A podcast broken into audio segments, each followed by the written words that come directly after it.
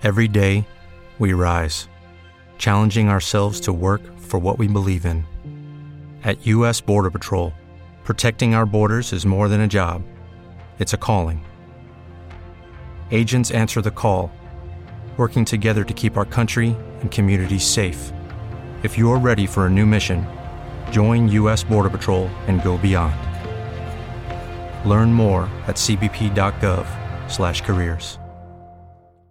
With the Lucky Land Slots, you can get lucky just about anywhere.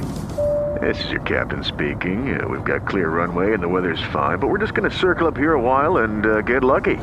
No, nothing like that. It's just these cash prizes add up quick. So I suggest you sit back, keep your tray table upright, and start getting lucky. Play for free at LuckyLandSlots.com. Are you feeling lucky? No purchase necessary. Void where prohibited by law. 18+ terms and conditions apply. See website for details. 7 giorni è campione, ve lo dico con una sicurezza che nemmeno Mont Blanc. Di questi tempi, ma di personaggi unici, di quelli che quando vedi un match senti l'atmosfera, la pelle d'oca, l'ansia, la voglia di vedere cosa succede il giorno dopo.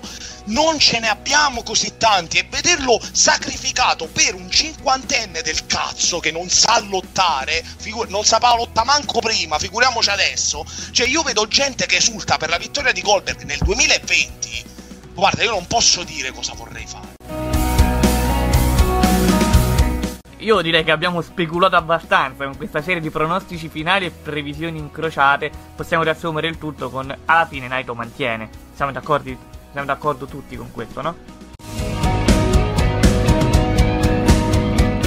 No, volevo prima di salutarvi tutti, ovviamente, per questo finale di stagione, volevo riportarti, direttore, che leggo testualmente le parole di Sinisa Mihajlovic, che dice: a questo club si parla solo di New Japan Pro Wrestling, mai di WWE, ma con mano liscia quello là, il marito di quella là, sembra che si stia sulla New Japan World. Io leggo testualmente, quindi non mi sto inventando nulla. Niente, il buon Sinisa, che si intende anche di wrestling, viene a rompere pure a noi, lui va alla ricerca dei club e critica a prescindere. Vabbè, salutiamo il mister.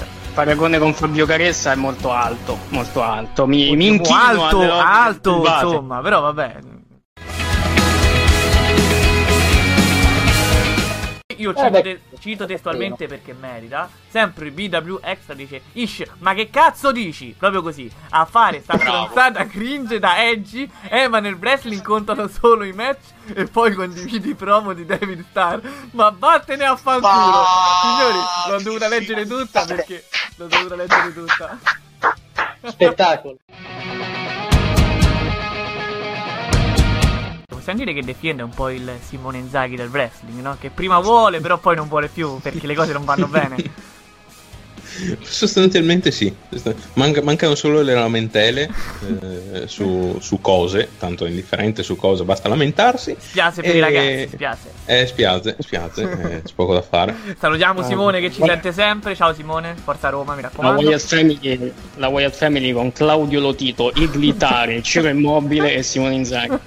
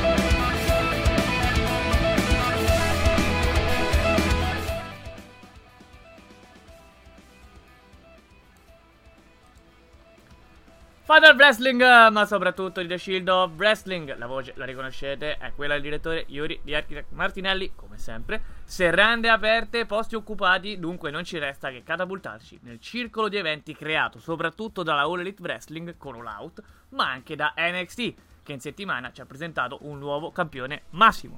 Qui con me ci sono il fedelissimo Lorenzo Spagnoli. Ciao Lorenzo. Ciao Yuri, un saluto a tutti quanti. Però mi hai spiazzato, perché non credevo parlassimo di All Elite Wrestling e di NXT, piuttosto pensavo ad un'analisi sui fondamenti del diritto internazionale e dei diritti dogmatici assieme al mio collega di oggi. Ah, beh, subito me lo vai a far presentare così. Effettivamente ci andiamo subito, per la seconda volta torna a fare baldoria con noi Angelo Morena, particolarmente abbattuto dalla sconfitta di Adam Cole contro Finn Balor, vero Angelo? Sono triste, però i veri fan devono anche riconoscere quando le cose belle devono finire. Quella di Adam Cole doveva finire, quindi va bene così. Comunque, diciamo che il diritto lo lasciamo ad altre sedi, Lorenzo, visto che l'ansia per la vicinanza degli esami si aumenta giorno dopo giorno, quindi almeno oggi parliamo di cose belle come All Out. Ecco. Guarda, io ci ho provato, però si vede che What's Next con le cose serie proprio non va d'accordo. Sono stato un signore, Angelo, fammelo dire, non te l'ho ricordato nemmeno prima della diretta, e Lorenzo ha dovuto mettere proprio il dito nella piaga, perché lui, sai, è stronzo, ecco, diciamolo tra di noi, su, che non ci sente nessuno ora. Lorenzo, ti sei meritato una bella marchetta, direi, eh? Qui abbiamo programmi che iniziano, sappiamo già dove veniamo trasmessi, però insomma, ricordarlo non fa mai male, no? Certo, repetita Juvent, nel senso che, signore e signori, per ascoltare tutti i podcast di The Shield of Wrestling prendere nota. Chiaramente What's Next, il programma generalista che va in onda eccezionalmente oggi di sabato, ma solitamente il giovedì alle 5 del pomeriggio. Potete trovarlo in diretta live sul canale YouTube di The Shield of Wrestling, sul canale Twitch e ovviamente sulla pagina Facebook di ognuno di noi, ma soprattutto del sito. Ovviamente in differita What's Next, ma anche tutti gli altri programmi come What's Now, Storytelling, Carni Talk, The Real Fight, insomma tutti questi podcast potete trovarli su Spotify, Apple Podcast, Google Podcast, TuneIn, non so se l'ho già detto, Spreaker, direttore, poi non so come siamo messi là in trattativa con Jeff Bezos per Audible, però questo sono compiti burocratici che spettano a te. Diciamo che le pratiche le abbiamo fatte e mandate, aspettiamo letteralmente, noi lo sapete, vi aggiorniamo di tutto, con tutto in tempo reale, non ci abbiamo veramente veli, aspettiamo risposta, quindi faremo sapere al più presto se il sì o no, ecco, noi l'abbiamo messo per dire, insomma, dovremmo esserci, però non dovesse andare bene, toglieremo l'iconcina e avviseremo, ecco. Precisi Lorenzo, come sempre, no?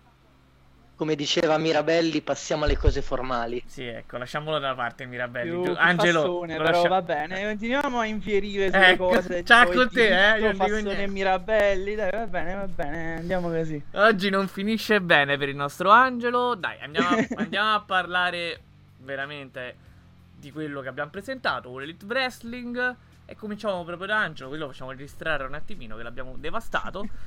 L'AEW ha finalmente sfondato il muro del milione, questa è la notizia della settimana, negli Stati Uniti ovviamente. Secondo te, cercando di fare un'analisi precisa, più precisa possibile, quali sono le chiavi di questo successo raggiunto in nemmeno troppo tempo poi? È stata senza dubbio la notizia della settimana, un risultato a livello televisivo incredibile, senza ombra di dubbio. Facilitato, per onor del vero, dal fatto che comunque non andava in diretta competizione alla stessa ora e lo stesso giorno con NXT, ma quello magari poi lo approfondiamo anche più tardi.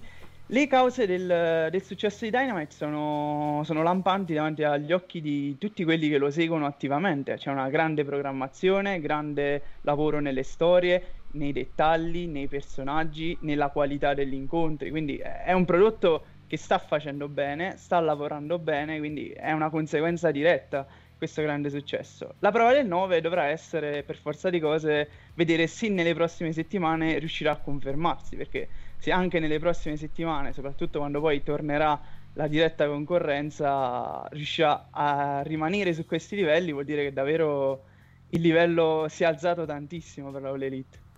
Guarda, allora, siamo tutti d'accordo, penso, qua in questo club, che Dynamite rappresenta le migliori 2 ore di wrestling della settimana, non da oggi però comunque nel momento lo potremmo così descrivere. Detto questo, secondo me un'altra chiave di questo successo che non è stata evidenziata, oltre a quello che giustamente hai riportato, è anche dato dal fatto che loro in un anno hanno cambiato molto i personaggi sui quali puntare.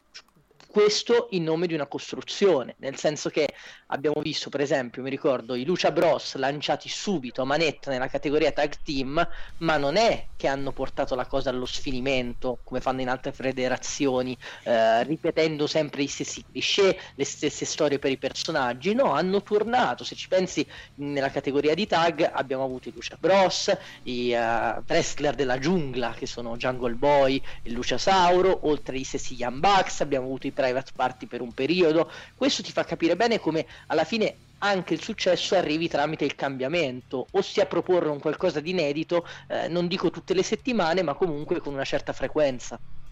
Sì, sì, senza dubbio, anche perché poi, entrando nello specifico, la loro categoria di tag gli permette davvero una grandissima varietà e sorprende il fatto che dopo un anno di vita, praticamente ormai siamo arrivati, gli Young Bucks ancora non siano diventati campioni di coppia, nonostante quella che era per alcuni la speranza, per altri invece la paura di un autobooking, diciamo così. Però questo dimostra il grande lavoro che è stato fatto su, ma non solo per la categoria di coppia, che è una varia di livelli altissimi, anche il fatto di avere dei personaggi che l'anno scorso, 365 giorni fa, non avessi mai creduto sarebbero arrivati magari nel main event o essere degli sfidanti credibili nei match principali della card, come Orange Cassidy o soprattutto direi MJF, esatto, che è arrivato ad essere nel main event di All Out, uno dei due pay-per-view più importanti della All Elite. Voglio fare una provocazione però, perché abbiamo spesso giocato dicendo che a volte punzecchio la All Elite Wrestling, però ci sta, quando il prodotto è nuovo, è fresco, cercare di vedere quanti scogli riesce a superare. Lorenzo, non c'è il rischio che adesso sembra tutto bello e tutto nuovo, anche il fatto della rotazione, nel vedere i personaggi in cima e poi avere questa rotazione che sembra equa un po' per tutti, diciamo, che l'effetto sorpresa finisca e piano piano si scivoli nella ripetizione, perché come abbiamo detto è un prodotto giovane, quindi è anche più facile sembrare innovativo. Allora, secondo me questo rischio chiaramente esiste, ma non solo per Dynamite, esiste per tutti quei programmi che hanno una narrativa settimanale.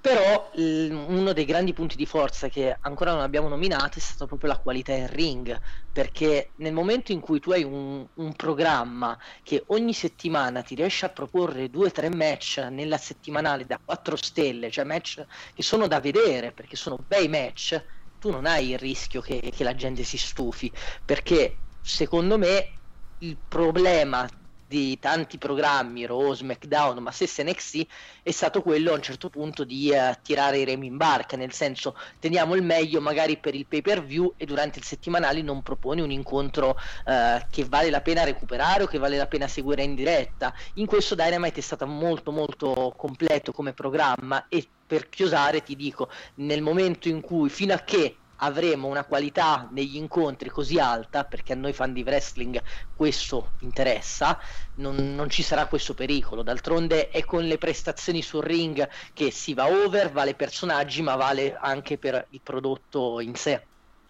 Senza dubbio, e aggiungere anche addirittura una provocazione, si è visto dell'ottato migliore spesso e volentieri nei settimanali piuttosto che nei pay per view. Questo dimostra, secondo me, non che poi nei pay per view non ci siano stati grandi match, ci sono stati anche lì assolutamente, però quello che dici tu, il fatto che spesso nella stessa puntata vedi 2-3 match a 4 stelle praticamente a settimana, dimostra veramente che è un punto su cui lavorano bene, e questo fatto di costringere praticamente, in un senso positivo però, il telespettatore a rimanere a vedere la puntata di Dynamite è un po' il modo che aveva Nitro con la WCW all'epoca di puntare maggiormente più sullo show settimanale rispetto al pay per view, e addirittura è un modo di vedere la cosa, secondo me dimostra quanto lo show per loro sia importante, lo show settimanale.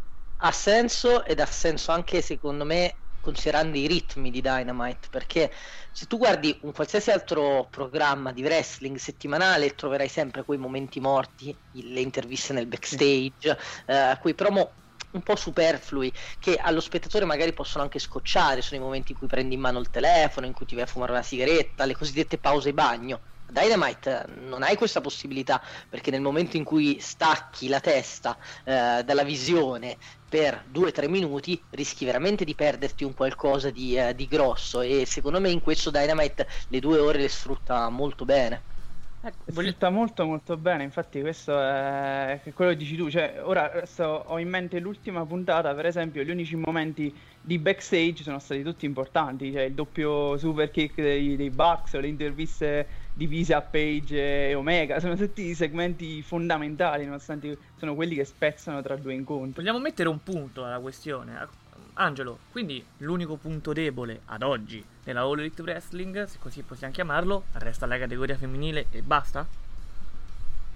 Beh, resta il punto sicuramente più indietro, questo è evidente. Sugli altri punti stanno lavorando bene, quindi è sempre poi un discorso che dobbiamo continuare a fare in un'ottica più lunga, quindi adesso ok, ci siamo, vediamo tra un po', ma sono abbastanza sicuro che ci saremo anche tra un po'. La categoria femminile ha bisogno di una spinta, ha un problema che diverse atlete in questo momento non possono partecipare, su tutte Rio, la prima campionessa, quindi è una grave perdita da questo punto di vista, però allo stesso tempo è riuscita ad attrarre determinate atlete che per altri motivi sono ferme, come appunto Thunder Rosa, che secondo me saranno una svolta forte nelle ultime settimane alla categoria tag team, perché il match di All Out è una piccola perla, secondo me se ne è parlato veramente veramente poco, è un match fantastico secondo me. Lorenzo, cercando un po' anche di prendere nel discorso la controparte, no? NXT, che andremo ad approfondire dopo nella seconda parte, quindi dopo lo spot. NXT senza la All Elite Wrestling è andata meglio. Prima si parlava che ha avuto un grande risultato anche la AEW stessa, non avendo la competizione diretta. Però, secondo te, quali sono i pro e i contro di questo cambio di giorno? Ma non solo per NXT, si riesce ad approfondire anche per la All Elite Wrestling. Il fatto che la guerra si sia sospesa in queste settimane, quali sono i pro e i contro?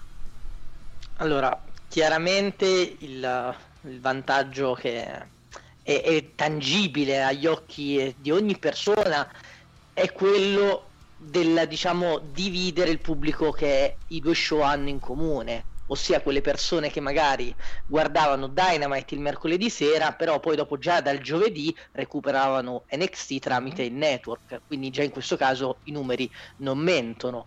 Un altro grosso vantaggio può essere anche quello della costruzione, non voler esagerare ogni volta. Ti faccio un esempio: se a Dynamite propongono, adesso non mi ricordo cos'era, Bash at the Beach, oppure anche lo speciale che hanno fatto, quello Fight for the Fallen, Fighter Fest, eccetera eccetera, a NXT per forza di cose dovevano rispondere con un match titolato, con una stipulazione speciale, cioè situazioni che non per forza venivano richieste dalla storia, ma che dovevano essere messe in piedi per forza di cose per pareggiare le aspettative dell'altro show. Quindi già qua hai un vantaggio perché puoi avere una scrittura più lineare. Un contro bello grosso può essere anche, tra virgolette, il danno d'immagine, perché se tu mi cambi il giorno di frequenza dal mercoledì al martedì, anzitutto mi fai capire che la guerra, tra virgolette, un po' l'hai persa, parliamoci chiaro. E poi, andando in onda magari lo stesso giorno di Impact Wrestling, fai capire che il tuo competitor non è più Dynamite, ma è un altro show sicuramente inferiore. Insomma, ci sono pro e contro, però in linea di massima penso che sia una situazione favorevole a entrambi. A livello di qualità del prodotto sicuramente, però l'ultimo punto che hai elencato secondo me è quello chiave della discussione, il fatto che appunto McMahon, lo sappiamo, lo conosciamo, è uno che non vuole perdere la guerra, però allo stesso tempo mettere NXT lo stesso giorno di Dynamite, anche nella prospettiva di perdere settimanalmente, è comunque un modo di frenarne la crescita, perché adesso abbiamo superato il 1 milione, ma nel momento in cui è mancato NXT, e vediamo se lo confermeranno, questo poteva succedere in mancanza di NXT mesi e mesi fa. Avremmo parlato già di una All Elite molto più vicina alla WWE in questo contesto, perché avrebbe già superato il 1 milione da diversi mesi a questa parte. Metterli NXT significa togliere un po' di pubblico, significa fargli fare dei numeri leggermente più bassi, e quindi nell'ottica anche dell'utente medio legge quei numeri più bassi e dice vabbè dai, ancora non è così vicina alla WWE, invece forse... non è così. Signor Morena, mi sta dicendo che la mente di McMahon ha partorito l'idea di sacrificare, tra virgolette, NXT per far perdere terreno o non farglielo acquistare alla All Elite Wrestling? Lo sto dicendo e lo confermo. Questa è un'idea che ho da qualche mese e sicuramente poi non accettano la sconfitta, questo è chiaro, quindi provano sempre a fare degli show. Però non ci rimangono così male se perdono. Questa Lorenzo, è più pazzo o più geniale una cosa del genere? Non so ragazzi, cioè... Perché questo adesso noi abbiamo montato su un bel ragionamento basato sui numeri, quindi basato sui fatti. Però effettivamente chi ce lo dice che alla fine Vince McMahon, ma in generale la WWE come compagnia, dia così tanta rilevanza ai numeri dei ratings? Perché come ti dicevo prima, NXT può essere facilmente recuperabile tramite il WWE Network. Quindi chiaramente nei ratings hai un qualcosa che va a essere eroso dal fatto che non sia solamente una diretta televisiva. Anche Dynamite però può essere recuperato. Lucky Land Casino, asking people, what's the weirdest place you've gotten lucky? Lucky? In line at the deli, I guess? Aha, in my dentist's office. More than once, actually. Do I have to say? Yes, you do. In the car, before my kids' PTA meeting. Really? Yes. Excuse me, what's the weirdest place you've gotten lucky? I never win and tell. Well, there you have it. You can get lucky anywhere, playing at LuckyLandSlots.com. Play for free right now. Are you feeling lucky? No purchase necessary. Void where prohibited by law. 18 plus. Terms and conditions apply. See website for details. With the Lucky Land Slots, you can get lucky just about anywhere. This is your captain speaking. We've got clear runway and the weather's fine, but we're just going to circle up here a while and get lucky. No, nothing like that. It's just these cash prizes add up quick. So I suggest you sit back, keep your tray table upright, and start getting lucky. Play for free at LuckyLandSlots.com. Are you feeling lucky? No purchase necessary. Void where prohibited by law. 18 plus terms and conditions apply. See website for details. Su Fight, Dynamite può essere recuperato su Fight, però sappiamo tutti che l'utenza, la sottoscrizione a Fight è sicuramente inferiore a tutti coloro che hanno assolutamente, però per fare un quadro generale volevo ricordare anche al pubblico. No, certo, chiaramente. E io soprattutto poi abbiamo nominato tante volte questo milione, cioè io capisco sia un ottimo risultato il milione, per carità, però in epoca di streaming, in epoca dove anche lo show ammiraglia della WWE, Monday Night Raw, non fa sti gran numeri, anzi sta poco sopra il milione, mi viene da pensare che alla fine sia più quasi una cifra simbolica che un vero e proprio trampolino di lancio. Beh, questo è vero, perché Raw tendenzialmente tende a fare 1,6, 1,7, quindi insomma il divario c'è, ma non è così ampio come poteva essere anni e anni fa. Però allo stesso tempo i numeri, al di là di tutti i discorsi sulla possibilità di recuperarlo on demand e tutte cose del genere, danno comunque adito all'emittente di sponsorizzare e di finanziare quanto più possibile gli show, quindi questo... sono comunque importanti, meno importanti di quanto lo erano negli anni 90, nei primi del 2000, però allo stesso tempo hanno comunque un peso anche oggi secondo me, quindi... No, senz'altro, cioè con gli accordi televisivi Vince McMahon ha costruito il proprio impero, perché sì. Che se ne dica, i soldi veri la WWE se li è fatti chiudendo accordi per centinaia di milioni di dollari con Fox, con US Network in primis, quindi conta molto.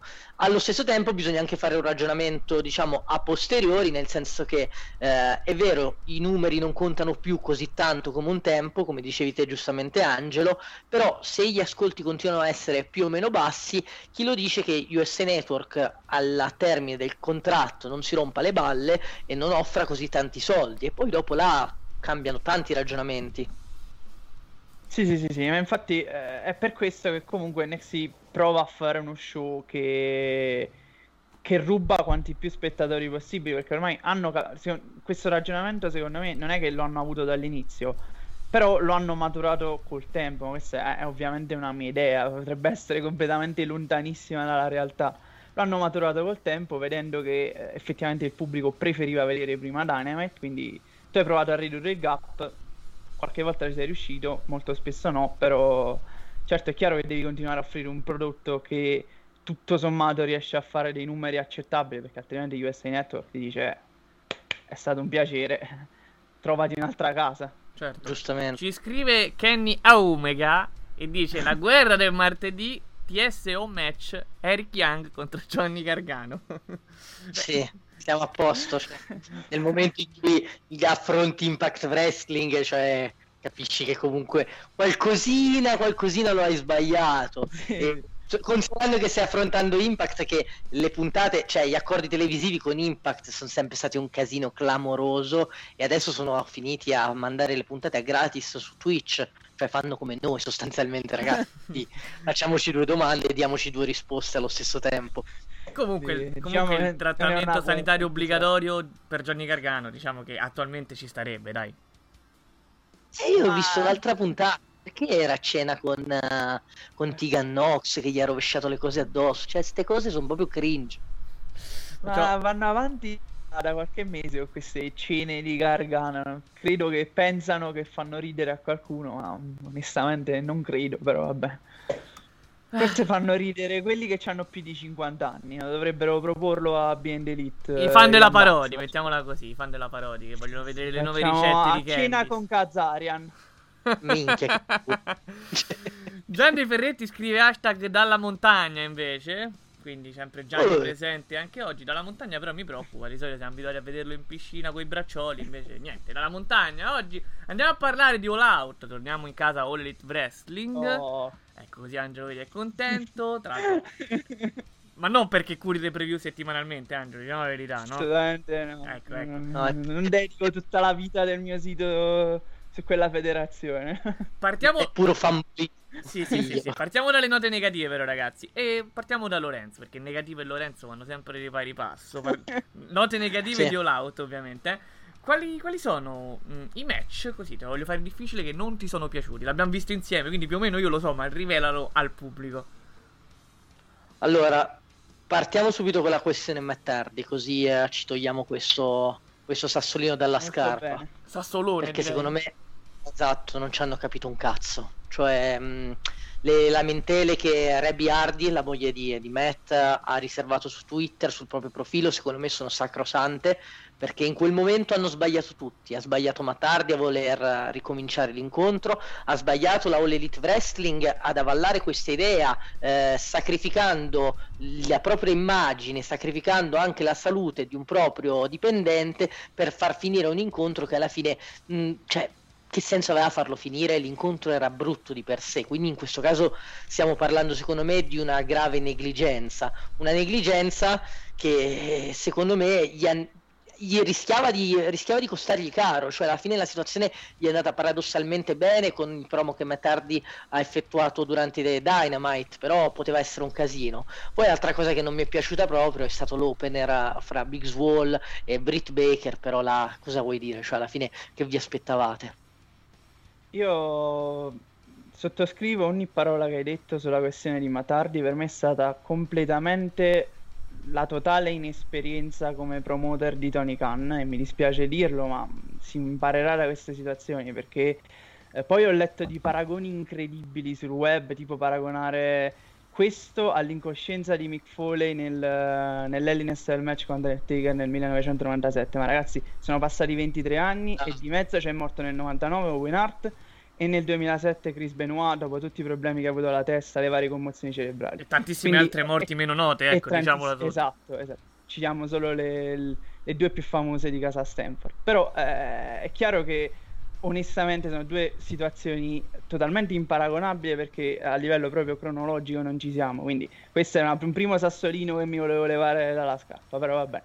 E la seconda cosa è il discorso relativo a Matt Hardy. Cioè onestamente io capisco che lui in quel momento avesse voglia di continuare l'incontro, però è lui che dice voglio continuare il match, lo posso anche capire in quel momento, però tu là ti devi imporre con grande fermezza, devi mettere prima la sicurezza degli atleti e dell'atleta in questo caso, e poi successivamente ci sta. Tanto la All Elite è una federazione che tende a parlare senza veli col suo pubblico, non nasconde le cose, non fa finta che non esista il coronavirus o roba del genere, parla veramente ai suoi fan, quindi avrebbe spiegato tranquillamente la situazione. Io non credo che ci sarebbe stato un fan al mondo che si sarebbe lamentato dicendo no, il match lo devi finire, non mi importa che Matt Hardy ritarda di andare all'ospedale perché ci deve andare d'urgenza, perché ha rischiato la vita onestamente. Ma poi proprio a livello di immagine, cioè esatto, ci fai una figura molto molto barbina a non voler fermare l'incontro, a mandare avanti come se nulla fosse. Poi vabbè, io onestamente già ce l'avevo l'anno scorso, Yuri può confermare, con la famosa sediata di Sean Spear, sì, quel coglione del chairman.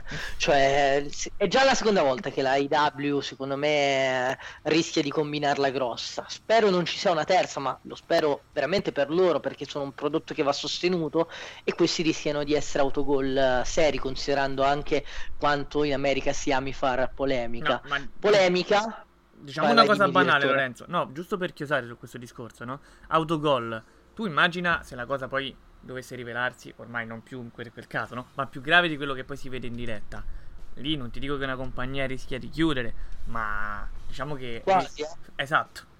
Sì. Esattamente. Quindi un prodotto da sogno, se così vogliamo chiamarlo, lo elogiamo ogni settimana, come quando se lo merita qualunque promotion, rischia di farsi non un autogol, ma letteralmente un suicidio, un harakiri, perché se non chiudi poco ci manca.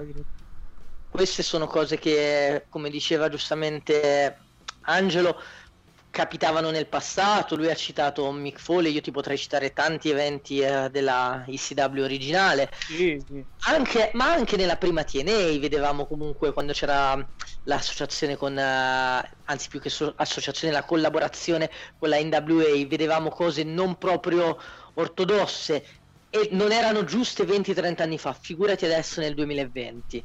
Però per portare la discussione ancora su temi diciamo un po' più leggeri, visto che non vorrei passare mezz'ora a discutere della negligenza di Tony Khan in questo caso, secondo me un altro punto più o meno negativo di All Out è stata la Casino Battle Royale, fatta eccezione per quella grandissimo botch di Matt Sydal che ragazzi cioè incommentabile.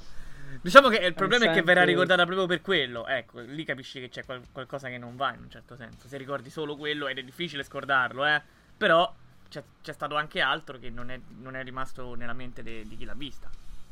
Penso sì, che hai descritto perfettamente. In generale, qualcosa di carino, tutto sommato, l'ho provata a vedere. Ho trovato un po' di compensazioni che poi nelle pagelle mi hanno fatto arrivare alla sufficienza. Però capisco chi non ci sia riuscito ad arrivare alla sufficienza, diciamo così. Non è stata una grande Battle Royale, nonostante il format diciamo più innovativo che avevano già proposto l'anno scorso rispetto alla classica tutti insieme nel ring. Però non ha funzionato bene, secondo me anche un po' deluso nel Joker, parliamoci chiaramente. Io avevo esagerato settimana scorsa quando avete parlato pure della preview, l'avete però qua ci avevamo creduto un pochino, in realtà non lo davamo per impossibile. Scusa? Ti avevi detto pack. Io avevo detto pack. Avevo esagerato, me ne rendo conto. Non ci credevo neanche io. Però tutto sommato mi aspettavo un nome diciamo un po' così. Non che Mazzidal non sia bravo, assolutamente. Non sarà il suo boccia a distruggerlo per sempre. Però un ritorno sarebbe stato sicuramente di quelli degli atleti top, sarebbe stato sicuramente più così. Però è giusta la vittoria, è giusta la finale con Eddie Kingston, che erano diciamo tra i nomi annunciati i due per cui propendevo anch'io come te, Manuel e Lorenzo. Quindi ci sta, dai, è giusto il vincitore, ma no, direi che non merita troppa attenzione questa Battle Royale. Aspetta, chiariamo una cosa. Io avevo detto che vinceva Lance Archer. Manuelic, che non prende un pronostico nemmeno sotto pagamento, aveva detto Eddie Kingston. Ovviamente. E anche oggi abbiamo riguardato questo talento di Manuel, che salutiamo. Pure quando non c'è dobbiamo pubblicizzarlo, meglio della marchetta. Però ragazzi, addolciamo un po' la pillola al momento, no? Lorenzo ha elencato questi punti negativi. Ora non facciamo parlare più lui, Angelo. Tu vammi a dire invece magari quelli più belli, i positivi di All Out. Di All Out o della Battle Royale? No, Battle Royale la chiudiamo. Di All Out. Sì, decisamente. Di All Out. Allora direi che è arrivato il momento di parlare di un grandissimo incontro di coppia. Chi non lo ritiene tale, per me non ha ben capito il concetto di wrestling. Mi dispiace essere duro, ma onestamente questa è la mia idea. È stato un grandissimo match sotto ogni punto di vista, da un punto di vista dell'ottato, da un punto di vista dello storytelling. Il finale post match è stato incredibile sotto ogni punto di vista, davvero. Lo ritengo ancora sotto all'incontro di Revolution tra i Bucks e Omega e Page, però è una grande proposta di wrestling tag da parte della All Elite. Lo sai che io su questo sono piuttosto impopolare, e l'ho constatato sul web quando ho esternato questo pensiero. A me è piaciuto di più FTR contro Hangman e Omega rispetto al precedente di Revolution, dove c'erano gli Young Bucks anziché gli FTR. Mi è piaciuto di più perché, seppur abbiamo visto meno atletismo, c'è stata raccontata una storia, e una storia è stata raccontata coi tempi giusti, perché mezz'ora ha permesso alle coppie veramente di mettere in scena tutto il loro trascorso, che appunto era stato raccontato nei settimanali. Inoltre il fatto che gli FTR per contratto, sia in kayfabe che no, vogliano combattere con le regole proprio da tag team, abbiamo visto per esempio la cordina attaccata ai corners, cioè ti fa capire veramente quanto un tag team wrestling classico può essere veramente bello alla vista.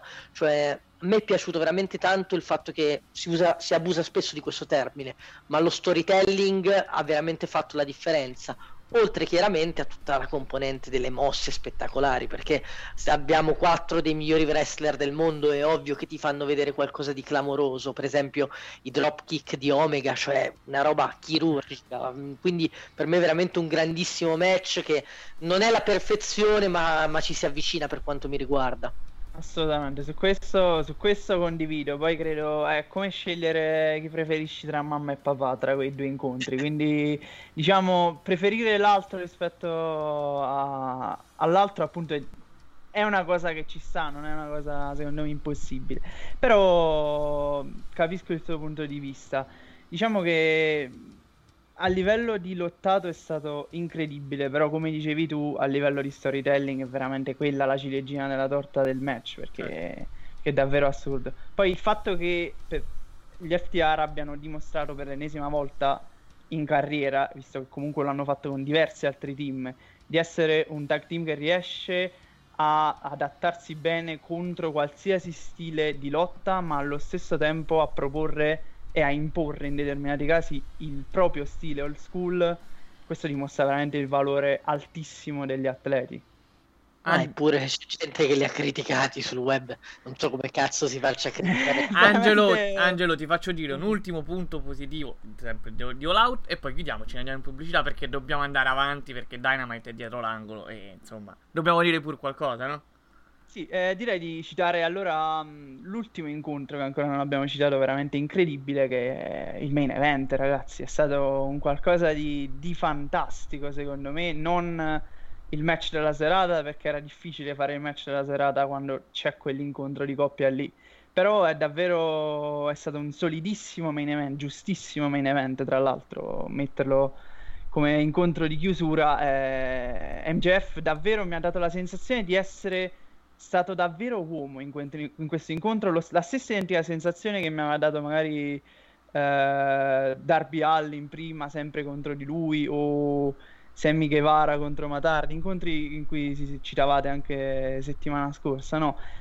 Sono incontri in cui i ragazzi un po' più in ombra stanno uscendo sempre di più, dimostrando di poterci stare. Poi quel finale un po' così può non essere piaciuto, lo capisco, io lo trovo tutto sommato che ci sta, è un finale che può avere senso.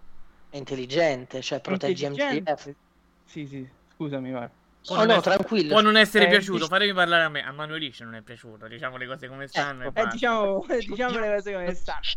Perché gli ha ricordato molto quei finali WWE, no? Sì, ho capito, però non vuol dire, cioè adesso la WWE, io sono il primo a dire che fa cagare, però se una cosa è furba che ti protegge lì il giovane, perché in questo momento non potevano togliere la cintura a Mox, cioè ha avuto senso proteggerlo. E poi anche qua sottolineo il minutaggio, cioè secondo me alla fine i tre grandi picchi di questo All Out sono stati giustamente il tag team match, ma anche il main event, come giustamente citato, e prima ancora Hikaru Shida contro Underworld. Assolutamente sì. Qual è il fattore comune di questi incontri? Che hanno avuto un minutaggio, un tempo per raccontarti una storia dove veramente tu hai potuto apprezzare al massimo tutte le peculiarità e le caratteristiche, le qualità di questi lottatori, quindi big up in questo caso. Lorenzo ce l'ha riassunta bene, insomma, perfetto per andare in pubblicità, quindi io ci interrompo tutti quanti, spot veloce e torniamo subito.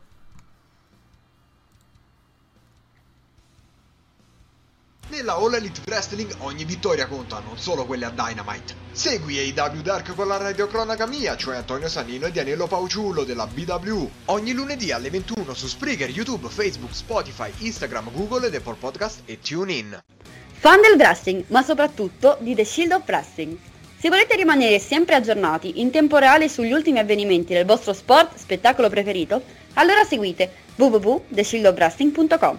Potete trovarci anche su Facebook, Twitter, Instagram, Telegram e perfino Discord. Durante la settimana vi terremo compagnia anche con i nostri podcast Over the Top Rope, il programma di riferimento del wrestling italiano, in onda mercoledì alle 19.30, e What's Next, conosciuto come il club di The Shield of Wrestling, all'interno del quale discutiamo degli avvenimenti più importanti avvenuti durante la settimana. I nostri podcast sono disponibili praticamente ovunque, potete ascoltarci attraverso Twitch, YouTube, Facebook, Instagram TV, Spreaker, Spotify e TuneIn. Non è finita qua però, perché noi siamo sempre pieni di novità e l'ultima, ma non meno importante, è l'apertura di fight.theshieldofwrestling.com, il sito dedicato agli sport da combattimento, grazie al quale potrete sempre rimanere aggiornati sulle ultime notizie provenienti da UFC, Bellator, One e dal mondo della boxe. Inoltre avrete la possibilità di seguire insieme a noi l'avvicinamento alle Olimpiadi di Tokyo 2020 per quanto riguarda gli sport da contatto coinvolti.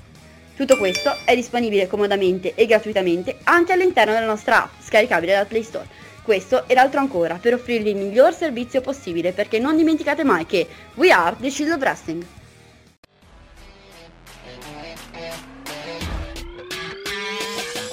Che cos'è la BW? La BW è un progetto.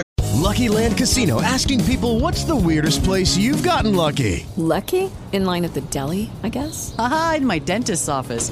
More than once, actually. Do I have to say? Yes, you do. In the car, before my kids' PTA meeting. Really? Yes. Excuse me, what's the weirdest place you've gotten lucky? I never win and tell. Well, there you have it. You can get lucky anywhere, playing at LuckyLandSlots.com. Play for free right now. Are you feeling lucky? No purchase necessary. Void where prohibited by law. 18 plus. Terms and conditions apply. See website for details. With the Lucky Land Slots, you can get lucky just about anywhere.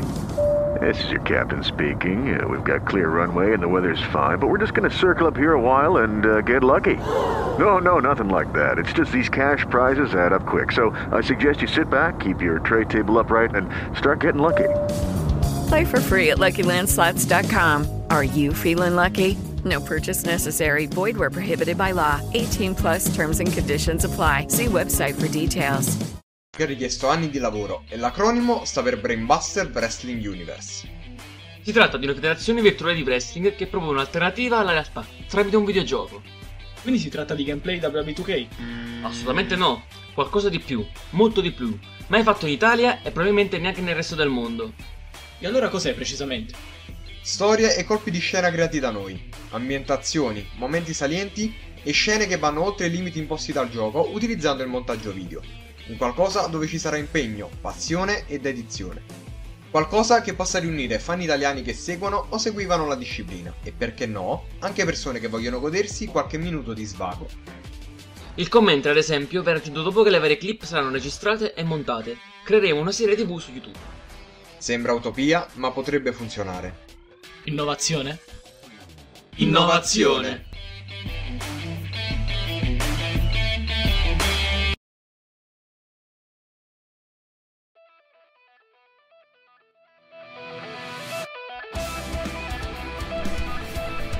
Velocissimi come sempre, eccoci qua, visto che facciamo già poche marchette, insomma ve le propiniamo pure nella pubblicità, però con voci diverse almeno, giusto Lorenzo? Stile, no? Meno male, altrimenti la gente dice che due coglioni, sempre questi che parlano. Magari lo dite lo stesso, però ammettiamo che non ci facciamo troppo il problema, perché sappiamo che ci volete tanto bene dopo tutti sti anni, ecco, mettiamola così. Comunque, andiamo un attimo, come sempre, al nostro Spagnoli, perché? Perché, come diresti tu, entriamo a gamba tesa?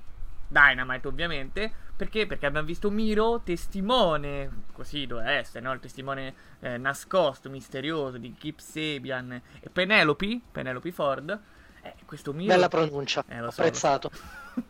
Questo Miro con questa chioma bionda, no? Da Twitch a Dynamite, come te lo sei visto? Allora, parlando meramente di look, ragazzi, cioè, è impegnativo il look di Miro. Orribile, si dice a casa mia, comunque. tamarrissimo, biondo, maglia Gucci, sto pantalone beige. No, cioè adesso non ci siamo. Qualcuno di più attento dovrebbe consigliargli un nuovo look a Miro. Però scherzi a parte, cioè è un bel colpo. Io non capisco tutti quelli che dicono hanno preso un ex WWE o l'ex WWE, cioè, ma che cazzo vuoi? Se Miro è uno dei free agents migliori disponibili nel business, cioè un nome che può fare più o meno la differenza, anche perché è conosciuto in maniera precedente dal suo trascorso in WWE, dimmi perché non dovrebbero metterlo sotto contratto, fermo restando che secondo me può fare grandi cose. Cioè Miro secondo me è tranquillamente materiale da cintura, se chiaramente gli mettono un look migliore. Assolutamente sì. Poi questo discorso degli ex WWE lascia sempre secondo me il tempo che trova, perché onestamente come puoi criticare atleti che lì magari non venivano utilizzati e poi vengono da te e sono giustamente dei main eventer, perché non hanno magari né problemi di starci sul ring, ma neanche problemi a essere dei grandi personaggi come Mr. Brody Lee, il primo che mi viene in mente che ha fatto un passaggio, un salto di qualità notevole. Sai qual è il problema, Angelo? Il vero problema secondo me è sempre la coerenza alla base, perché quelli che ti dicono ha preso l'ex WWE sono gli stessi che dicono la WWE prende tutti e non gli dà spazio. Poi quindi se li rilasciano e lo spazio lo trovano altrove, allora sbaglia chi li prende. E aggiungo, gli stessi che dicono prendono solo ex WWE sono gli stessi che romperebbero i coglioni se mandassero over solamente le star delle indie dicendo ecco sono arrivati gli indie fax che solo voli, capriole, spot. Cioè alla fine interessa far polemica. Poi capirei se fosse per dei nomi tipo Matt Cardona, che cioè, più o meno superfluo. Però, cioè, Miro gliela molla, secondo me. Vabbè, Lorenzo, viva i polemici, perché sennò qua ci avremo poco da dire, sostanzialmente. Quindi, in realtà, li ringraziamo anche. Però, ecco, la coerenza è sempre il succo. Esatto, sì, sì. Ma, vabbè, diceva il signor Bischoff che le controversie creano denaro, quindi fidiamoci di lui. E che dire di Miro, a parte questo discorso che facevi tu, Lorenzo, dire il fatto che, secondo me, è stato onestamente geniale farlo esordire così, sfottendo completamente quello che è stato l'ultimo segmento di Raw del decennio scorso, ossia il matrimonio tra Lana e Bobby Lashley, no? Immischiato in una situazione legata a un matrimonio, esordisce in All Elite sfottendo completamente in un'altra situazione di matrimonio. Infatti quando durante All Out era uscito il fatto del matrimonio, ho fatto ok, una storia vista e rivista, invece era funzionale pressoché solo a questo, o principalmente a questo. E per me è stato l'ennesimo colpo di genio di un settore creativo della All Elite che, quando si tratta di prendere per il culo la WWE, è superbo, direi. È in primo piano, ma è Nick Jackson che se le studia, secondo me. Nick Jackson però, No, Matt, Nick. No, okay, no, okay. No, beh, sapere, sì, Lorenzo va spesso a bere con Matt e Nick, lui sa effettivamente chi fa cosa, Quindi sì, ci fidiamo di lui. Vi ho anche già detto chi è più simpatico fra i due. Non ricordo, Matt, hai detto? No, non lo rivelo, sta al pubblico capirlo. Va bene. Sono segreti suoi, quindi non voglio insistere, ecco, mettiamola così. Comunque, abbiamo parlato di Miro, debutto, tutti contenti. Lorenzo dice che è materiale della cintura, ma con look migliore, come dargli torto. Quindi possiamo archiviare il caso Miro. Angelo, c'è qualcos'altro, insomma, che vorresti puntellare e appuntare? No. Assolutamente no, è senza dubbio materiale da cintura. Chi dice il contrario non lo so in che mondo vive, però è onestamente un atleta che può starci assolutamente ad un livello medio-alto della card, quindi altro percorso. Certo, devi scusarmi se ti faccio domande, ma il ragioniere Emanuele Liscia oggi non c'è, quindi mi sento un po' solo, e lui di solito dai permessi vari alla chiede a te, se no Lorenzo si distrae. Andiamo avanti. Accetto tranquillamente. Ti ringrazio. Kenny Omega. Abbiamo visto che riprenderà la propria attività in singolo. Abbiamo visto, insomma, quello che è successo ad All Out. Adesso però si punta direttamente al titolo massimo, caro Angelo, oppure ci saranno altre vie traverse e questo titolo arriverà chissà quando ancora?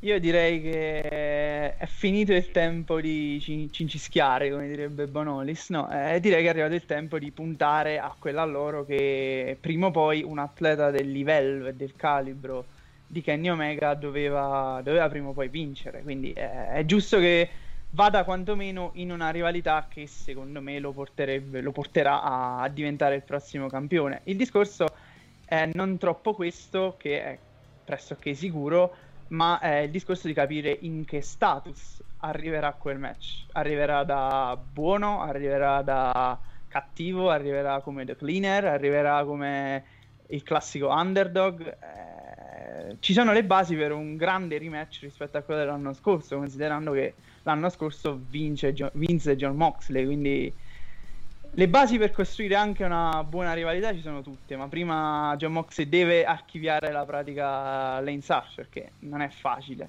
No. Allora, ti dico brevemente la mia su Omega, che è una situazione un po' controversa, perché comunque, allora, meno tutti noi fan che già conoscevamo Kenny Omega, auspichiamo comunque un ritorno del Cleaner, perché il Cleaner è oggettivamente figo, cioè non accetto altri pareri, perché è veramente un personaggio secondo me che ti gasa. Detto questo, però, se ci pensiamo bene, uno dei motivi per il quale Kenny Omega era in polemica con la New Japan era che effettivamente non sarebbe stato il top face, il campione top face, quindi si pensava va in America, vince la cintura e finalmente fa questo benedetto regno da stella, da volto della federazione, proprio da buono principale. No, evidentemente non sarà così, quindi forse alla fine anche Kenny Omega stesso, oltre che i fan, ci dobbiamo convincere che i panni che meglio lo vestono sono appunto quello dell'Hill, quello del Cleaner, cioè non ci sta un cazzo da dire. Beh sì, sicuramente, nonostante oggi lo citiamo spesso, Manuel più volte ha detto che il Kenny Underdog è il suo preferito, però è chiaro che nell'immaginario comune il Kenny Omega The Cleaner è un livello di gasamento incredibile, senza dubbio, quindi dispiace sicuramente che forse non riuscirà a fare quel regno da top face, però io credo che in una federazione come la All Elite avere un nome di punta non è proprio una cosa facile, perché ci sono tanti atleti al top, tanti atleti che possono essere un punto di riferimento per quella federazione, quindi il modo per arrivarci dovrebbe essere quello, quindi ci sta. Sai cosa? Ragionando ad alta voce adesso viene in mente che probabilmente, nonostante Kenny Omega voglia o abbia piacere nel fare questo regno da face, forse non è il bene per il prodotto, perché comunque sappiamo che essere heel ti permette di raccontare molte più sfaccettature del proprio character, e probabilmente un campione babyface, cioè non è solo un problema che abbiamo visto in WWE negli ultimi anni del campione face molto standardizzato, probabilmente è meno interessante, meno raccontabile su un racconto settimanale. Di conseguenza probabilmente Kenny Omega in versione Cleaner può essere addirittura più una star nell'extra ring, oltre a quello che già fa di ottimo, di eccellente fra le corde, quindi secondo me è proprio una scelta di narrativa. Hai detto bene, Lorenzo, diciamo che chi infatti segue Kenny Omega, almeno dai tempi delle faide titolate nella categoria Junior Heavyweight con Kushida in New Japan Pro Wrestling, ha impresso nella mente l'immagine del Cleaner più che della Best Boot Machine poi arrivata in futuro. Quindi ci sta che quel personaggio, ripreso anche in All Elite Wrestling, possa imprimere qualcosa di più importante nella memoria dei giovani fan, o dei fan comunque che hanno iniziato a conoscere ora The Cleaner, chiamiamolo già così. Sì, concordo, sì, onestamente. Senza dubbio, sì. Ho spiazzato, mi piace quando è così. Non aggiungo nulla perché voglio vedere cosa aggiungere. Ecco, mettiamola così. Sei convinto in pieno, ci sta. Hai citato un'altra cosa, secondo me, giusta, Lorenzo, il fatto del problema del top babyface di una federazione. È vero, c'è un problema di fondo che potrebbe essere per tutto, perché anche Jon Moxley, che è un campione tendenzialmente face, non lo è nel classico modello, chiamiamolo la John Cena. È chiaro che c'è una difficoltà, perché poi quando proponi quel tipo di campione tendi magari a fare un campione che fa le open challenge o robe del genere, e poi diventa stancante a una certa, quindi potrebbe addirittura fallire Kenny Omega, e per evitare questo rischio forse opteranno per un Kenny Omega campione, ma The Cleaner. Guarda, su Mox sono d'accordo, cioè l'ho detto spesso che secondo me, pur facendo bene quello che fa, è monodimensionale, cioè è una critica che gli porgo io, perché secondo me sarebbe bello avere un campione un attimino più versatile, però quello che fa lo fa bene. Ci sono però dei wrestler che secondo me proprio per propria natura, per il personaggio che interpretano, esulano da questa critica e riescono a essere un attimino più eclettici, più poliedrici. Uno di questi che mi viene in mente sicuramente è Hangman Adam Page, perché Adam Page, sul quale per mesi abbiamo speculato, adesso torna heel, adesso mena Omega, adesso diventa l'alcolizzato, bastardo, ubriacone, quello che è, alla fine ne esce fuori da questo quadro di All Out, secondo me, come il face più tifato, perché comunque... Sì. L'hai visto proprio nel segmento in cui fa l'intervista, cos'era, con Tony Schiavoni, sì, che diceva mi dispiace di aver voltato le spalle agli Young Bucks, mi pento del mio gesto. Quello è un comportamento estremamente umano, perché tutti noi comunque abbiamo magari un rimorso per un'azione che non dovevamo effettivamente compiere. Di conseguenza secondo me Adam Page ha la giusta profondità nel personaggio, accompagnata dall'abilità attoriale dell'interpretazione, per uscire dagli schemi essendo un campione magari anche tra virgolette face. Assolutamente sì, condivido anche in questo caso ogni parola. Page è stato una costruzione, probabilmente forse il personaggio secondo me costruito con più programmazione e lucidità dalla federazione, perché veramente che ti ha imprevedibile, ma nel senso positivo, non imprevedibile che sfocia nella merda, cioè diciamolo come fa un'altra federazione, imprevedibile nel senso, in un senso sempre positivo, e dici ah cavolo, quindi qui vogliono andare a parare, invece no, stai sbagliando perché vogliono andare a parare completamente da un'altra parte. Adesso sì, c'è quest'idea di nuovo di Adam Page face, perché dico di nuovo perché secondo me all'inizio della loro storia, prima ancora di Dynamite, secondo me avevano l'idea di proporre Adam Page come top babyface della federazione insieme a Kenny Omega. Mi aveva sempre dato quest'idea, anche il fatto che fosse il primo a sfidare Jericho per il titolo mi aveva sempre fatto pensare questo. Adesso vediamo, anche i loro promo che hanno avuti sono stati interessanti perché sono andati in due direzioni opposte, chi vuole vincere il titolo singolo e chi invece vorrebbe continuare nella categoria di coppia. Quindi insomma io e te siamo belli saldi sul pullman, sul carro di Hangman Adam Page. Direttore, no, poi, se ti vuoi anche te accodare, no, guarda, vi lascio a voi per ora, io preferisco continuare a guardare in silenzio nell'ombra, ed anzi vorrei chiudere il discorso Dynamite in maniera un po' telegrafica, perché poi la vera chiusura della puntata la facciamo con quello che è accaduto ad NXT. Sappiamo che Moxley avrà un avversario, abbiamo visto uscire da All Out appunto. L'avversario è Lance Archer, sappiamo che il 14 ottobre ci sarà l'incontro e sappiamo che comunque è un incontro che va valutato, va considerato in ottica anche full gear. Secondo te cosa si nasconde dietro a questo match, Lorenzo? Allora, questo è un incontro che secondo me ci sta, cioè proprio la definizione ci sta, perché... Sì, ti spiego, perché vederlo comunque in una settimanale di Dynamite secondo me è la giusta collocazione, nel senso che in un pay per view avremmo avuto il classico tra virgolette sfidante di transizione, tu dici Archer non vincerà mai il titolo da Mox, perché ho questo main event scontato, cioè è una critica che io ho sempre fatto a Drew McIntyre, è quello che arriva in pay per view, no, adesso sono più o meno serio, arriva il pay per view, Drew McIntyre c'ha il suo match per il titolo, ma è un match scontato perché sai già come va a finire. Avremmo avuto più o meno questa situazione fra Lance Archer e Jon Moxley.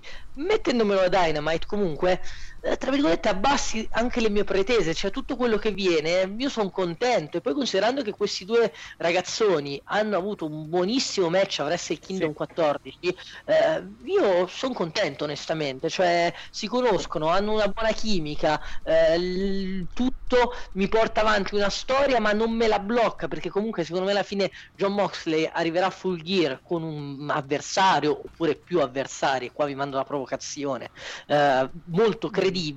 Questo è uno scoglio che deve passare, quindi secondo me è un match molto intelligente.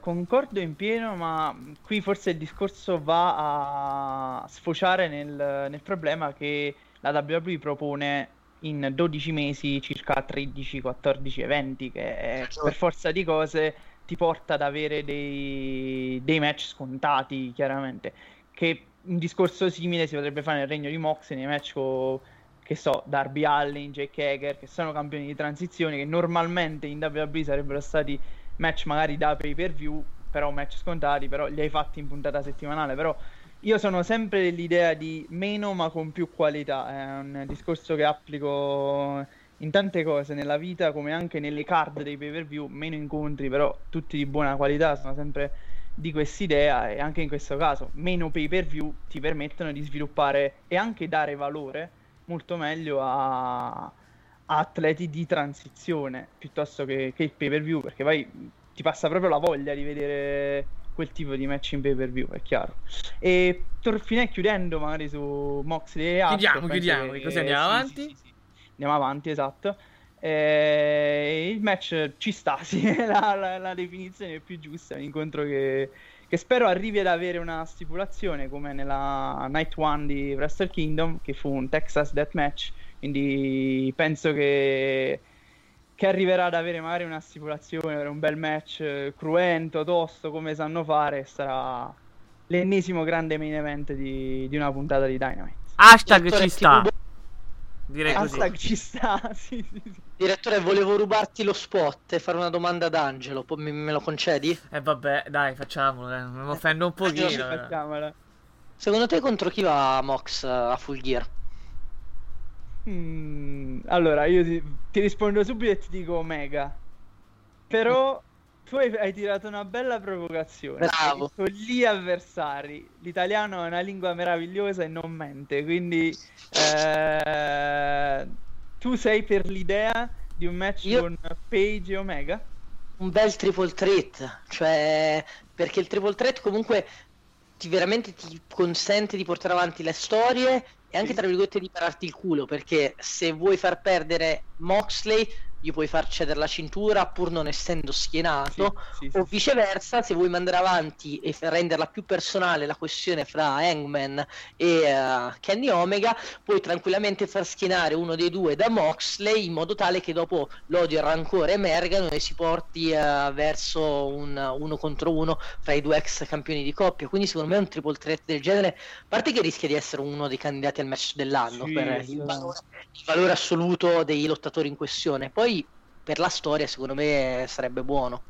Io sono un gran fan dei triple threat, sono match che secondo me riescono sempre a intrattenere tanto, perché permettono di dare quel minimo di riposo magari a uno, poi più azioni combinate. Quando sono fatti bene sono veramente veramente belli, e a livello narrativo però, come dici tu, è una soluzione che potrebbe portare a tante tante strade. Questa è la cosa più vantaggiosa, quindi non te la boccio, però è un'idea che sarebbe interessante da applicare finalmente in All Elite, perché la All Elite continua a seguire una tradizione e strada orientale, no? Sempre di questi classici incontri uno contro uno, stile New Japan, visto che provengono in molti da lì, e quindi rientrerebbero un po' in questo schema di triple threat. Anche la New Japan si è aperta alle novità quest'anno, quindi vediamo se lo fa anche la All Elite. Comunque, attenzione. Che nemico pubblico numero uno del web, direttore, devi sapere. Assolutamente sì, diciamolo con grande chiarezza.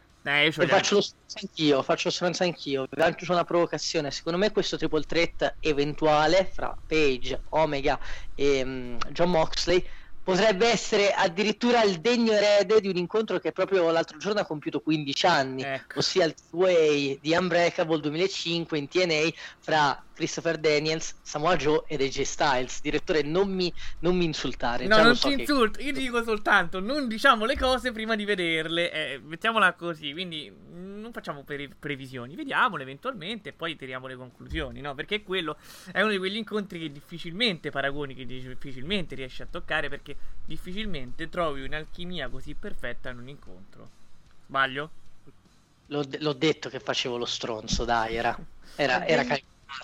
Beh, detto ciò, degno erede detto di Braun Strowman, Roman Reigns e niente, non ce la facciamo. Comega che entra tipo a fine match. Sì, io vedo Lorenzo che cerca di non prova in tutti i modi a non parlare di NXT, sta cercando di proporre sempre argomenti per non arrivare mai a parlare di NXT. Arriveremo a parlare di match di Dark. Fino a domani. Se vuoi parliamo della carriera da commentatore MLB di Tony Schiavone, cioè, tranquillamente. Sì. Mi vado a informare un attimo perché non sono così ferrato, però ce la facciamo. Potremmo parlare ore e ore solamente della pronuncia del cognome Tony Schiavone. cioè solo quello. Però non è vero, perché NXT comunque tutto sommato io ho dato anche buoni voti, non eccellenti, ai due match per il titolo delle ultime due settimane, il Fatal 4-Way Iron Man match e quello di questa settimana fra Balor sì e Adam Cole. Sempre loro. Io volevo soltanto dire una cosa a proposito di match, collegandomi tra, ecco, facendo il giusto ponte fra Dynamite e NXT, più Dynamite che NXT magari. Occhio ai cartellini dei match dell'anno, perché insomma ne abbiamo già diversi messi da parte. Faremo molta fatica a dicembre, no Lorenzo? Non sei d'accordo? Già l'altra volta soltanto per ipotizzare qualcosa stavamo finendo per fare a botte. Sì, però secondo me, tornando a quello stronzo di Katsuchika Okada, secondo me è ben saldo per ora lo scettro fra le sue mani. Poi chiaro, adesso inizia il G1 Climax, quindi dovremmo rivedere chiaramente ogni nostro appunto, ogni nostra valutazione. E forse rivedere ogni match. Cazzo, entra in campo veramente dei wrestler clamorosi, Will Ospreay, Jay White, cioè quel blocco è pauroso, quindi veramente avremo tantissimi candidati a match dell'anno. Chiaro. Adesso Angelo, voglio passare la parola a te. L'ho fatto poche volte oggi, ma qui insomma il campo è tuo. Finn Balor, Adam Cole, abbiamo visto Bay. Esatto, bisogna, i fan di Adam Cole devono accettare che insomma sto scettro andava ceduto. Però sì, voglio un attimo parlare di una cosa che si sta trattando poco ultimamente. Ora Cole ha perso l'ultima chance titolata, non sappiamo bene cosa riserverà il futuro, ma è anche normale questo. Ma l'Undisputed Era, tutta la storia intorno a Cole, che succede adesso? Allora, penso che stanno per fare la cosa più fuori di testa che potrebbero fare, che è quella di tornare face Adam Cole, che non ho proprio idea di come possa interpretare un personaggio del genere, visto che nelle ultime settimane fa i Too Sweet con Finn Balor, con sì, Prince con... e ste robe qua, quindi insomma mi sembra gli ha fatto le congratulazioni, la stretta di mano nel backstage. Mm-hmm. insomma non lo so, tutte queste cose qui probabilmente arriveranno a uno split. Spero non arriveranno a uno split che li fanno tutti quanti il super kick, perché sarebbe veramente cioè, imbarazzante. Cioè partono le cause, le querele qua se sì esatto. Super kick party, la disputa d'era. Non credo comunque. La sfociamo nel cringe. Scherzi a parte, la disputa d'era penso che è quasi ora che arrivi a una sua conclusione, anche perché mandarli tutti sopra, come si dice da tempo, potrebbe essere pericoloso, perché vai a togliere 4 grandi atleti, per quanto se ne dica, del roster di NXT. E li mandi al macello per ora. E li mandi poi in una situazione in cui non sai bene. Ragazzi, però il punto è, cioè, anche volendo, non è che hanno grande spazio disponibile nel main roster, perché a Raw c'è già una stable di punta, bene o male, che è quella di Seth Rollins, con tutta sta storia del Greater Good, il Monday Night Messiah, quindi cioè, andrebbero proprio a cozzare. Anche se probabilmente sta avvolgendo al termine quella storia, sta avvolgendo al termine, però no, almeno poi può darsi la settimana prossima magari Murphy e Rollins fanno pace e tanti saluti, però nel senso la direzione sembra di una lite che distruggerà sta alleanza, ecco, mettiamola così. Sì, diciamo che se l'Undisputed Era va a Raw, vuol dire che tu hai archiviato il fallimento della stable di Seth Rollins. Vero. A SmackDown, cioè, a parte che lo show dura di meno, sono 2 ore, il tempo secondo me di avere una stable heel più o meno convincente non c'è, ma proprio perché adesso sta investendo moltissimo su Roman Reigns, quindi non sarebbe il debutto che meriterebbe in chiave mark questa stable, di conseguenza sono più o meno obbligati a restare ad NXT, ma a fare che cosa non lo so, perché hanno fatto tutto quello che potevano fare, cioè è un grosso punto interrogativo. Piccolo particolare poi Lorenzo, adesso non è proprio tempo di stable nel main roster con l'ombra della Retribution, cioè vero. Qualunque stable perderebbe il passo.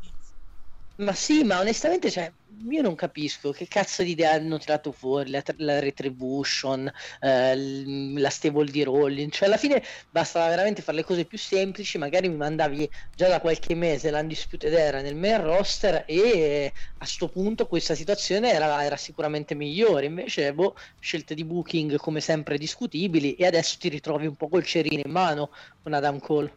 Sì, è per questo che la scelta di dividerli potrebbe essere una scelta funzionale a far sì che uno dei 4, principalmente Adam Cole, vada nel main roster e gli altri magari restino un altro po' divisi. Strong torna a essere magari un atleta singolo e Fish e O'Reilly continuano a essere una coppia per fatti loro.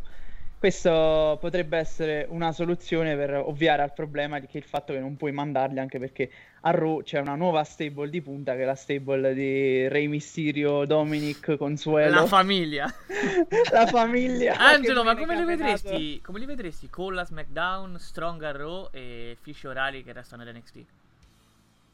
Potrebbe essere una soluzione, perché no? Perché no? Potrebbe essere una grande soluzione per far sì comunque di cercare di migliorare quanto più possibile e dare un minimo di novità degli show che vivono di scosse, perché sono show che sono pressoché morti e quindi soltanto nel momento in cui liberi le scariche di energia fai esordire Kate Lee, fai esordire Matt Riddle, fai tornare questo atleta qua, riesci a dare un minimo di interesse. Quindi il problema è poi mantenerlo vivo questo interesse, in questo ci riescono poco, diciamo così. Diciamo che servirebbe tipo Adam Cole a Raw in prestito con diritto di riscatto, che se fa cagare lo rimane indietro invece.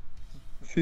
E quindi vediamo, io credo che Adam Cole abbia nell'idea della WWE la possibilità di essere davvero un main event, cioè nel senso almeno Triple H e Shawn Michael lo stanno costruendo per essere un atleta di punta. Il problema è poi sono tutti d'accordo in questo è da capire. Beh, io direi giustamente, insomma, non stiamo parlando di uno scherzone, con tutto le prese in giro e le critiche che abbiamo fatto qua, però si è costruito bene. Adam Cole è un wrestler valido, secondo me. Cioè gli manca un quid per essere veramente unico, però è un wrestler valido, ma soprattutto se non lo sfruttano ad avere, lui ci mette un attimo a raggiungere la sua fidanzata in All Elite Wrestling. Non solo la fidanzata, insomma, c'ha tantissimi amici là, esatto, c'ha gli amiconi, vabbè, ma poi lui l'ha fondato il Ballet Club, no? Come dico. Scherzi a quindi parte, qui ci prendono sul serio, andiamo avanti. E quindi è chiaro che sì, ha bisogno di essere sfruttato. Il discorso è che iniziamo a scegliere cosa Adam Cole deve fare da grande, tra virgolette, perché continuare a metterlo in queste questioni qua, questi match che nascono e finiscono il giorno stesso in fade con Pat McAfee, cioè non rendono giustizia a un atleta che dal 2017 è uno dei punti di riferimento di NXT, che ha sfidato pressoché tutti, quindi ha bisogno per forza di cose di rinnovarsi con altri atleti, cioè i tempi sono maturi, gli atleti di punta per sostituirlo li hai nel roster, puoi anche scegliere di far scendere qualcuno dal main roster, potrebbe essere una soluzione. Ma parliamo del grande vincitore, Angelo, no? Finn Balor, finalmente, abbiamo cominciato da Adam Cole, giusto per poi dare merito e chiusura finale al nuovo campione di NXT. È tornato, ha riabbracciato il suo titolo finalmente, ed ora tornerà ad avere l'interesse di prima o sarà solo una meteora? Finn Balor ha avuto il turnil che è stato fantastico, secondo me. A me è piaciuto veramente tanto, perché è stato inaspettato, è uscito dalla classica macchietta che aveva. Il problema è stato poi che questo turnil non ha avuto una costruzione, una programmazione adeguata, e questo ha fatto sì che Finn Balor abbia perso un minimo di interesse. Poi un altro grande problema di NXT allo stato attuale è che non si capisce se sei face heel, una settimana sei face, una settimana sei heel, una settimana dopo non si sa, quindi anche Finn Balor inizia in questo percorso qui. Vediamo chi potrebbero essere i prossimi avversari. Direttore, tu prima mi prendevi per il culo giustamente perché ho risposto sì quando hai detto che vado a braccetto con la negatività. Mi dispiace confermare il cliché, però io onestamente, cioè, in questo Prince, in questo Finn Balor 2.0 non ci vedo granché, nel senso, cioè, allora c'è stato un passo in avanti perché finalmente dopo 3 anni si è levata quella famosa ring rust che Francesco Risi le nominava sempre quando si discuteva in merito all'ex Prince Devitt, appunto. La ring rust se l'è levata, ha uno stile più o meno differente, sono d'accordo. Però il personaggio, cioè ragazzi, non c'è, perché al di là di dire che è il principe, oppure in precedenza, al di là di uscire con il face paint, non mi è mai stato approfondito un cazzo sulla questione demone, oppure appunto adesso sulla questione principe. Di conseguenza per me va benissimo Finn Balor campione, perché è un wrestler che alla fine tutti stimiamo per quello che ha fatto, quindi gode di certe credibilità agli occhi dei fan.